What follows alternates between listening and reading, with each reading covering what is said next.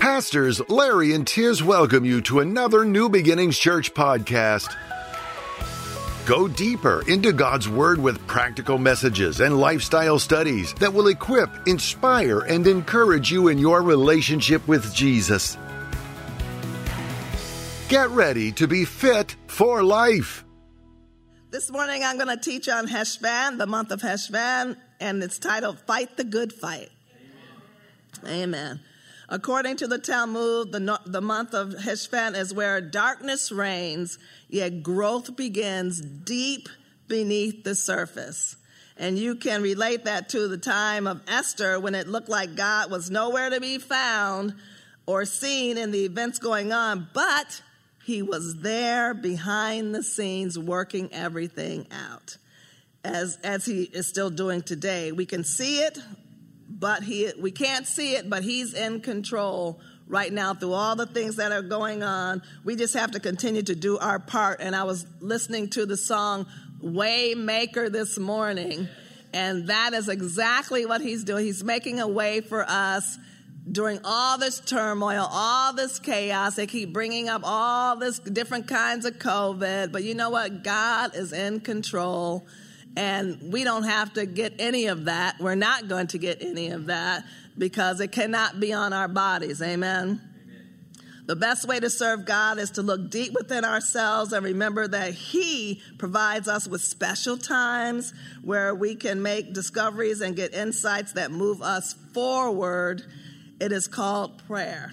and sometimes we forget those times that He specifically gives us to ask him things, to listen to what he's telling us, and to get those insights and to discover the things that we probably would never think of on our own. And I remember uh, one time, um, actually, this is probably not a good example, but Scott and I were arguing. I got mad. I had to go to work, so I stormed off to go to work, and I'm just complaining about him to God and everything. And all of a sudden, I hear this voice If you would just be quiet, it would be no argument. and I'm like, Well, that's a discovery. so I related to that. That's a discovery because I knew I wouldn't be telling myself that. so I'm like, Okay, God, I get it. When we pray, we get the most extraordinary insights to our problems, situations, and everyday lives. At times when we're the most confused about things, we need to, we tend to make them even more complicated instead of keeping things simple. Uh, trusting in God's wisdom and listening to Him when He speaks to us when we pray. And during this time and this season, which is totally the end times, and we can see it, is um, we just need to pray. He's, he's waiting for us to pray to enter in to bypass all this nonsense because that's what it is. It's just all nonsense. And sometimes people make it more complicated and get everybody all riled up, and the spirit of fear comes in, and then we don't know what to do because it's chaos in our minds. We look at all the chaos, and sometimes we can get you know, overtaken with that. But you know what? When we pray, He brings us all back to the center, all back to the truth, and that's His word. Amen. After we've made our New Year's resolutions in the previous months of the fall high holy days, it's now time to be committed to growth and see that what we told ourselves and God we were going to do, it's time to get it done. Amen. it's time for us to move forward instead of looking back. Forget all the stuff back then, all the problems you had, all the issues that came up. Now it's time to focus on moving forward. The name Heshvan is of Babylonian origin, and it has been, give, been given many different meanings. In Kings 1, verse 6, it's called Bull, B U L. Rashi, a commentator of the Torah, tells us it's related to the root bala, which means mixture, a mixture of something. Rabbi David Kimchi, a great grammarian, sees its root coming from the word yibol, Y-O-Y-I-B-O-L, which means crop. The Midrash, which is a series of commentaries, combines both ideas. I tell you, sometimes it's like, okay, which one is it? Which one is it? but and when you keep reading about it and everything, they both work together. and I'm like, okay, I get it now. At first, I was like, mixture and crop. Now, what does that have to do with anything? But it, it works together. This is the month the flood took place. And you think about it, the flood, they did it in the coldest part of the year. so I was like, okay, God. But it's, the, it's also the time when people plant things. So I'm like, okay. so uh, let's look upon it as a month of destruction or bitterness, which is called, actually, the Hebrews call it, Israelites call it, uh, the month of bitterness.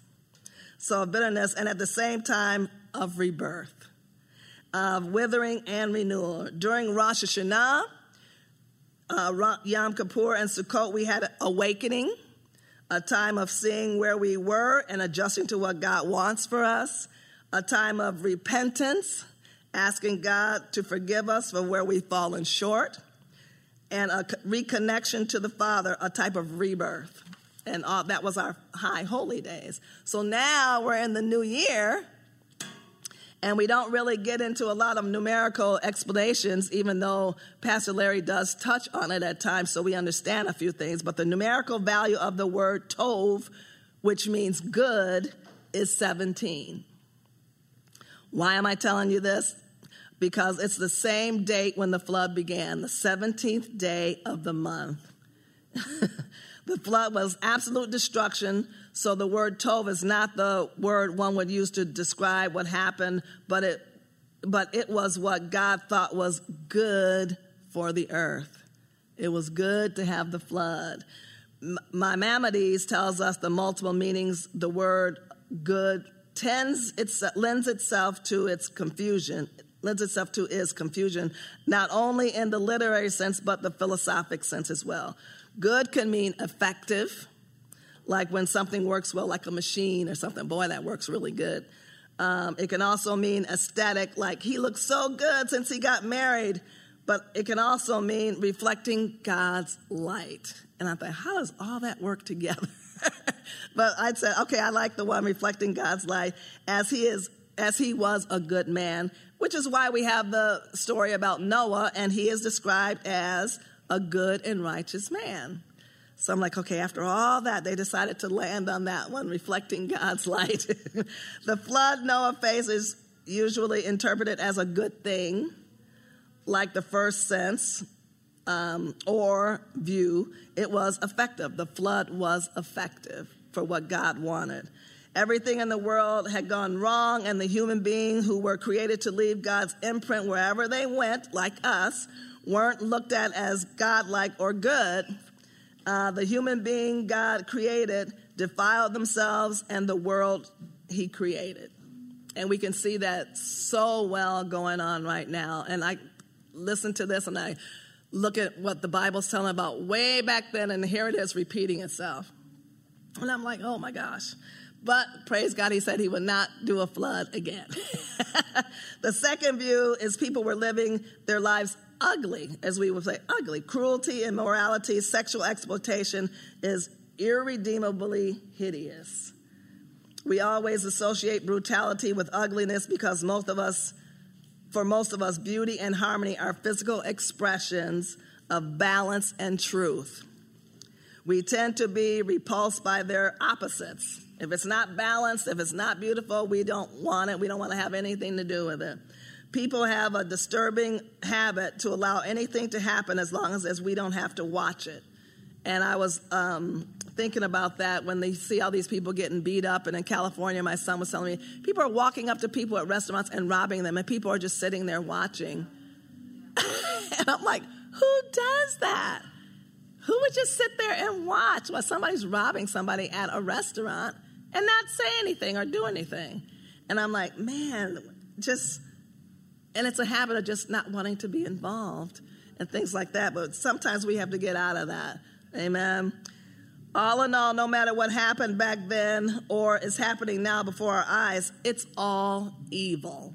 And if we look at it as good and evil, then we should be able to focus on what's really going on and say, God, this is not right. What does your word say we should do? What are you putting on my heart to do?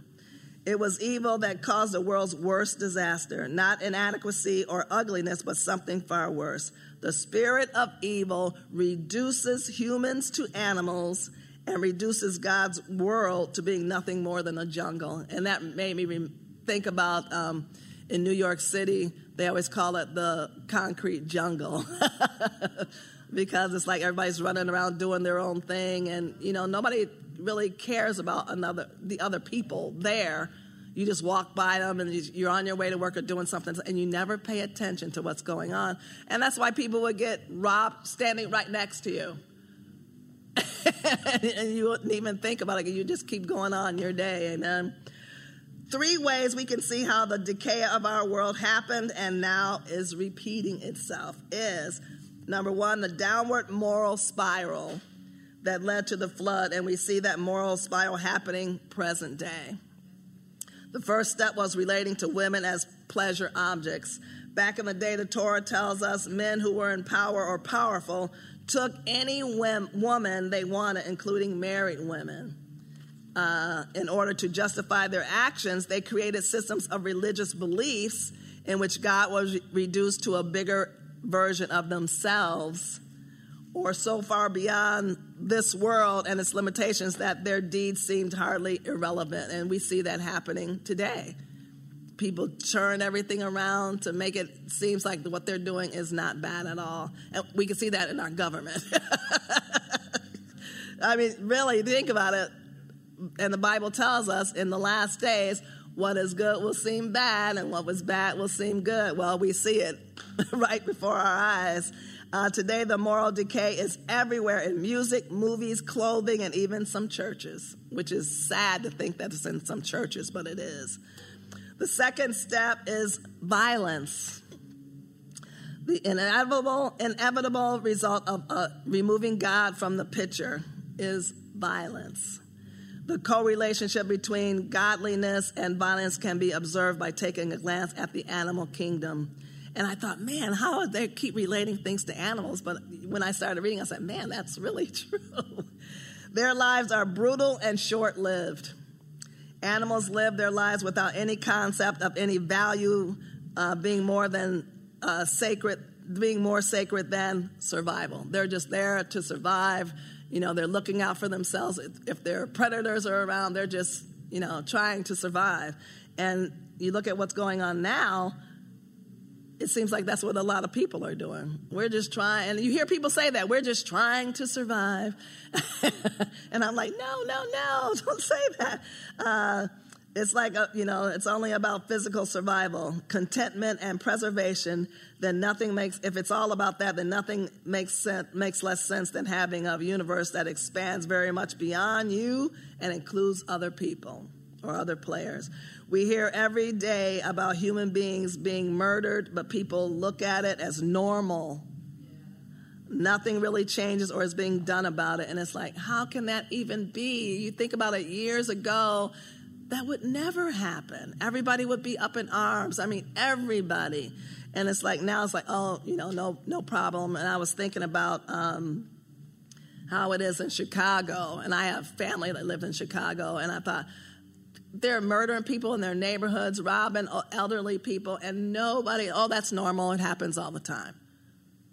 But it's not supposed to happen that. It's like, why can't the whole community just rise up against those people there and shut them down and, you know, take a chance, believe God? And it's like, no, everybody just say, it's normal. I'll lock my doors, put bars up on my windows and all that stuff, but that doesn't stop bullets. the third step, the final step downward, was the world entering a stage in which petty theft was natural as take as natural as taking a breath. And you hear that all the time. Like my son said, people just, you know, stealing things. I think I put in here um, in San Francisco, a group of people or thieves uh, broke into a Nordstrom's, a Nordstrom's and looted the whole store that took things that added up to millions of dollars. And then now you don't hear about it anymore. And it's like, and they they do that in California too. The the the places where uh, defund the police. Now they want the police back. Say, hey, you got what you wanted. when a person steals something significant, at least theoretically, he is still redeemable. He may have a fairly intact sense of right and wrong and just too weak to integrate what he knows to be true into his life. And when you look at it that way, saying, I don't know. Some people know what's right from wrong. And of course, they can be redeemed if they repent or, you know, say they're sorry, pay their price, whatever. But some people are not like that. Um, when a person steals things of little value, which they do all the time, the experimental statement that he repeats, he or she repeats again and again each time when he's faced with a choice is, "Is this what life is about?" But then they don't care. They do it anyway, again and again.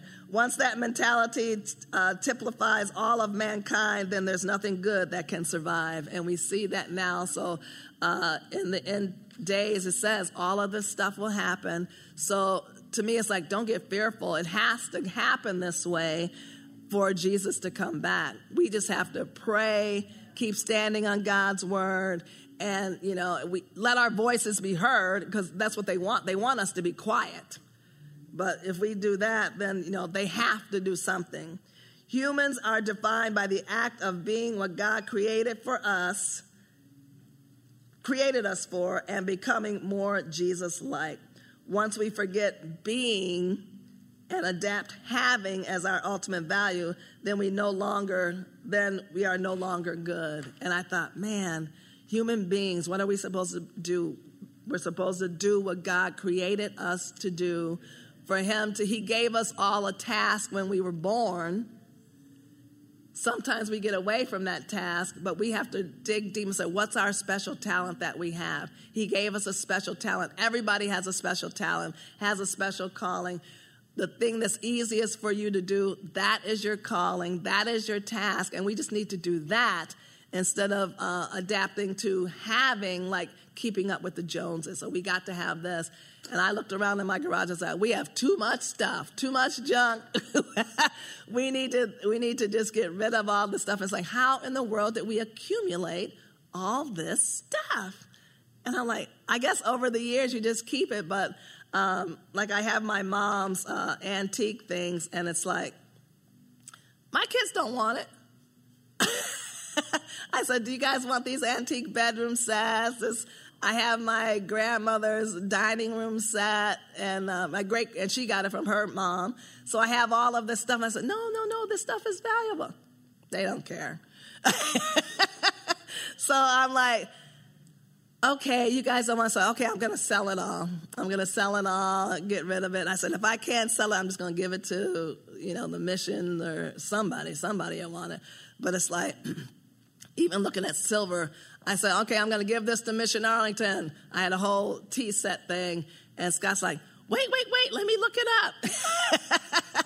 and yes, it was worth some money, but it was uh, the one that I was giving away was just silver plated, even though I guess that's worth some money.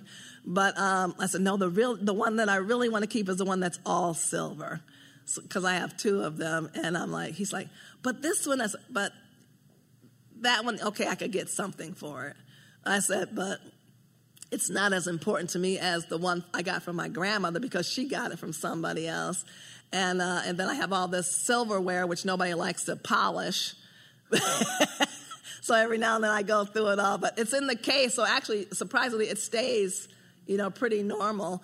Uh, but my kids, they don't want that. I said, no, this is silver, you guys. Don't you understand?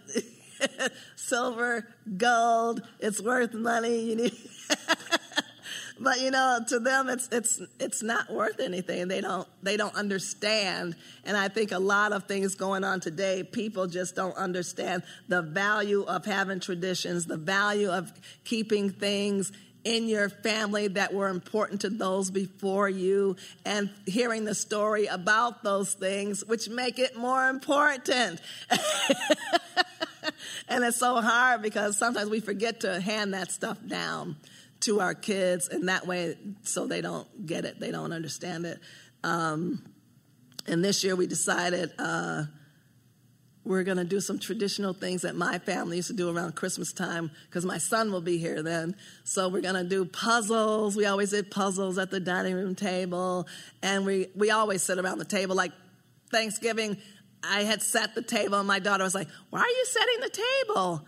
And I'm like, Because we're going to sit there and we're going to have our dinner and talk to each other.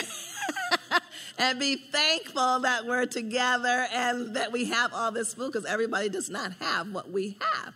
And so they were like, okay. I said, you guys, we used to sit at the table and eat all the time.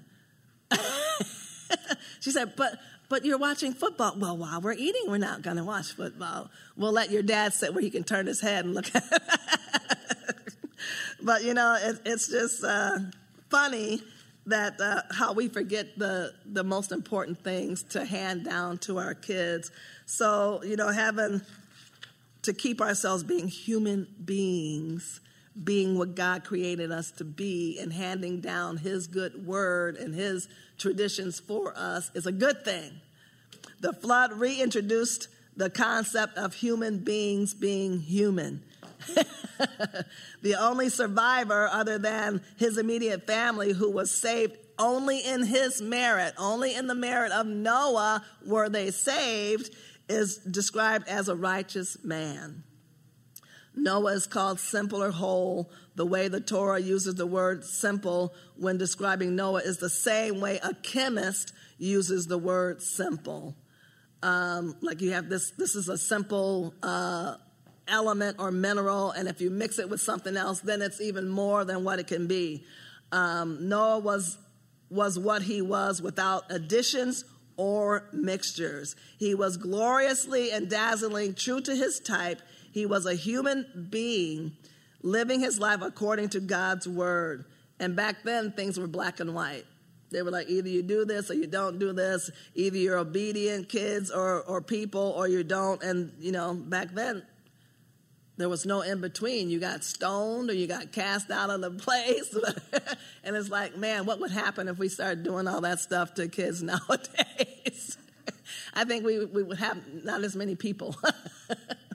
but you know what? But sometimes having things black and white is a good thing because otherwise you just readjust everything according to what we think. And sometimes our thoughts are not like God's thoughts necessarily.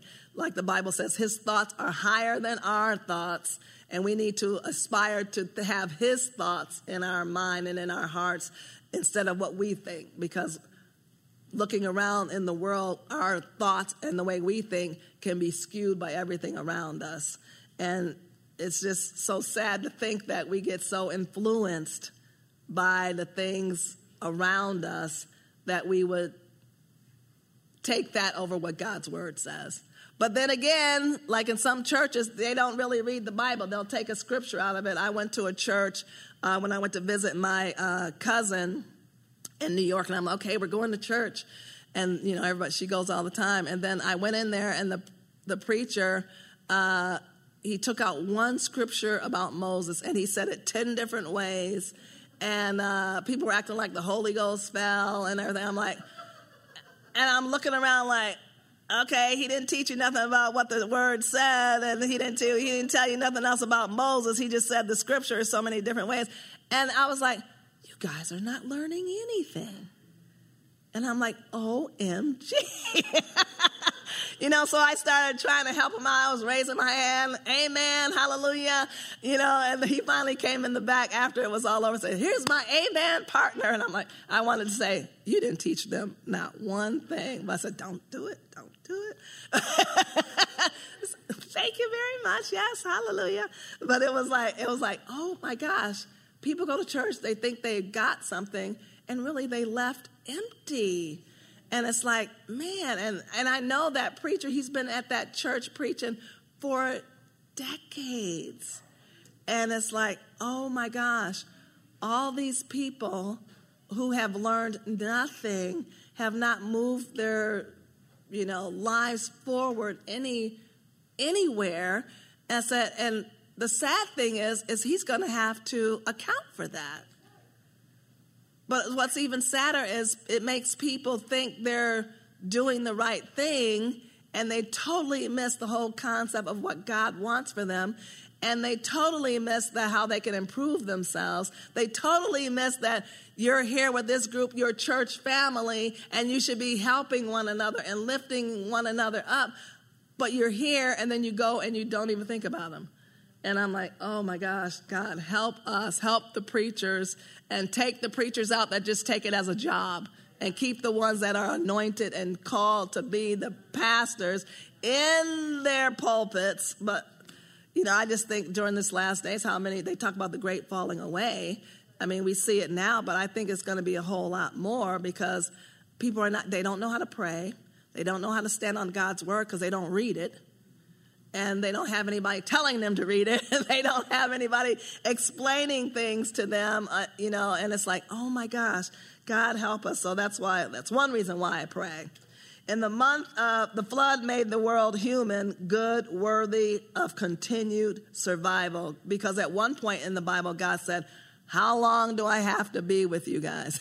How long do I have to put up with you guys? And he only gave us 120 years. And my family laughs at me funny when I say, oh no, I have 120 years and I want every single one of them unless Jesus comes back. And I'm going to be like Moses was. I'm not going to faint. My body's going to be whole and healthy and I'm not going to be feeble. Not one of them that came out of Egypt was feeble. They, their minds were not weak. Their eyes were sharp. And I said, I want every single one of those things for 120 years unless Jesus comes back. And they just look at me and laugh. Said, no, no, no, no. That's what the word says. Because back then they lived, what, 500, 900 years? And, you know, things got so bad. And he said, I, I can't deal with you guys anymore. I'll give you only 120 years and we'll see how that works.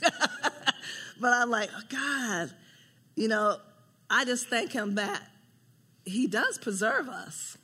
He does preserve us. And people need to understand that, realize that, and stand on it when things come against you.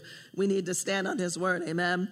The month of Heshvan, as we have we have choices during this month, we have choices to make about our relationship to the real world. And the real world is God's world not the one we're in right now.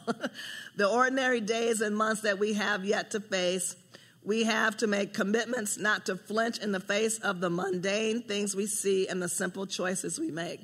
We are not to flinch, to back up, or anything that we see that's happening in this world today. It's not for us to back up. It's not for us to flinch and go, oh my gosh, this is happening. No, God's word said he is behind the scenes working things out. He is in control. So all of the things that we see, yes, they're crazy. Yes, they're confusing. Yes, they're uh, frightening, some of them. But God will preserve us.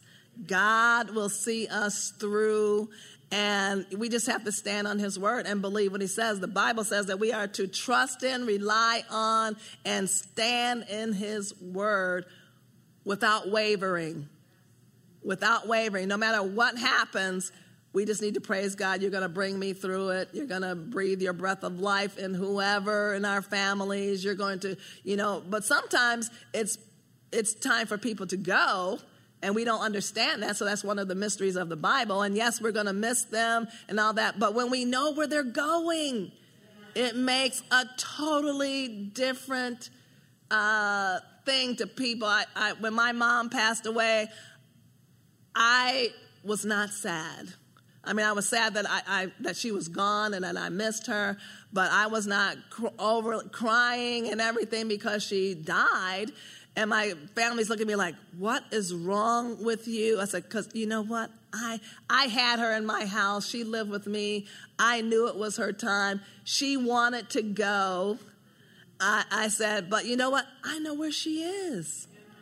I know where she is. It's when you don't know that you're all upset and everything. But I said, no, I know where she is and she's living her best life. She's not sick anymore. Her mind is sharp. And I just, you know, and she just, when she found out that she couldn't get out of the bed anymore, or I couldn't get her up, and that her mind, her thoughts were not clear, she just told me, oh no. she said, I'm ready. I am ready to see Jesus. And she told me many times that she had seen him. And so I'm like, okay. And, and, uh, and so that day before, you know, I was up there getting her all cleaned up and ready for bed. And she said, I'm going home. And I said, Mom, you are home. And then I thought about it after. Uh, and I thought, You're right. You're right. Are you ready to go home? And she said, I'm ready to go home. And I said, Okay. I said, Okay. And then the next morning, I went up there, saw her, got her, talked to her, we prayed, and um, and then I said, okay, I'm going to go downstairs and get your breakfast for you. Your doctor's going to be here in a second. She'll come up and uh, check you out and everything. And then when the doctor came, it wasn't even five minutes. And she went up there, so I let her in. She went upstairs, said, Well, go ahead. I'm going to finish making her breakfast. And then the doctor called me and said, I can't get a pulse. So my mom just slept went back to sleep when I left her, and she just, you know, when I'm like, oh, okay, and they were looking at me like, okay, she's gonna break down, and they're like, oh, okay, and they were like, okay, why are you just so calm? I said because she already told me. so it's a big difference when you know what they're where they are going, and when they know because she told us. And like my grandmother before, she said she went to her last reunion, she said, "This is my last reunion." She said, I've been to the mountaintop. And I, we are like, okay. And so when she passed away and everybody's, you know, falling apart, I said, guys, she told us this is her last reunion. And on the way back, she died. But it was like, she told us. And everybody's like, what are you talking about? And I'm like, oh my gosh.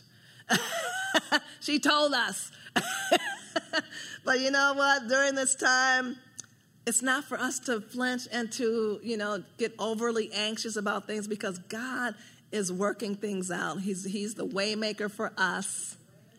And he is making our way straight. We just need to stay on the path and know that what he says is going to come to pass and it's true and it has to happen for Jesus to come back. And we just need to keep ourselves ready for when Jesus comes back, we need to know that he's coming. We need to know that here's the things that we need to be doing. We need to be getting closer to him. We need to read the word so we can see and understand what is happening. So we don't let the spirit of fear come in and let the devil get us derailed. Amen. It's a great time of a great time of, and great opportunity to fight the good fight.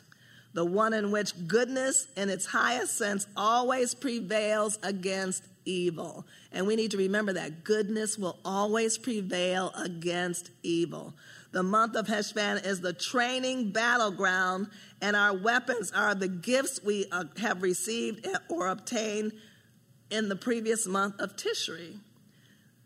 So let's set our let's set the tone for the year and integrate the spiritual insights and gifts gleaned from the high holy days, and um, and we need to remember that we were awakened so that we can see.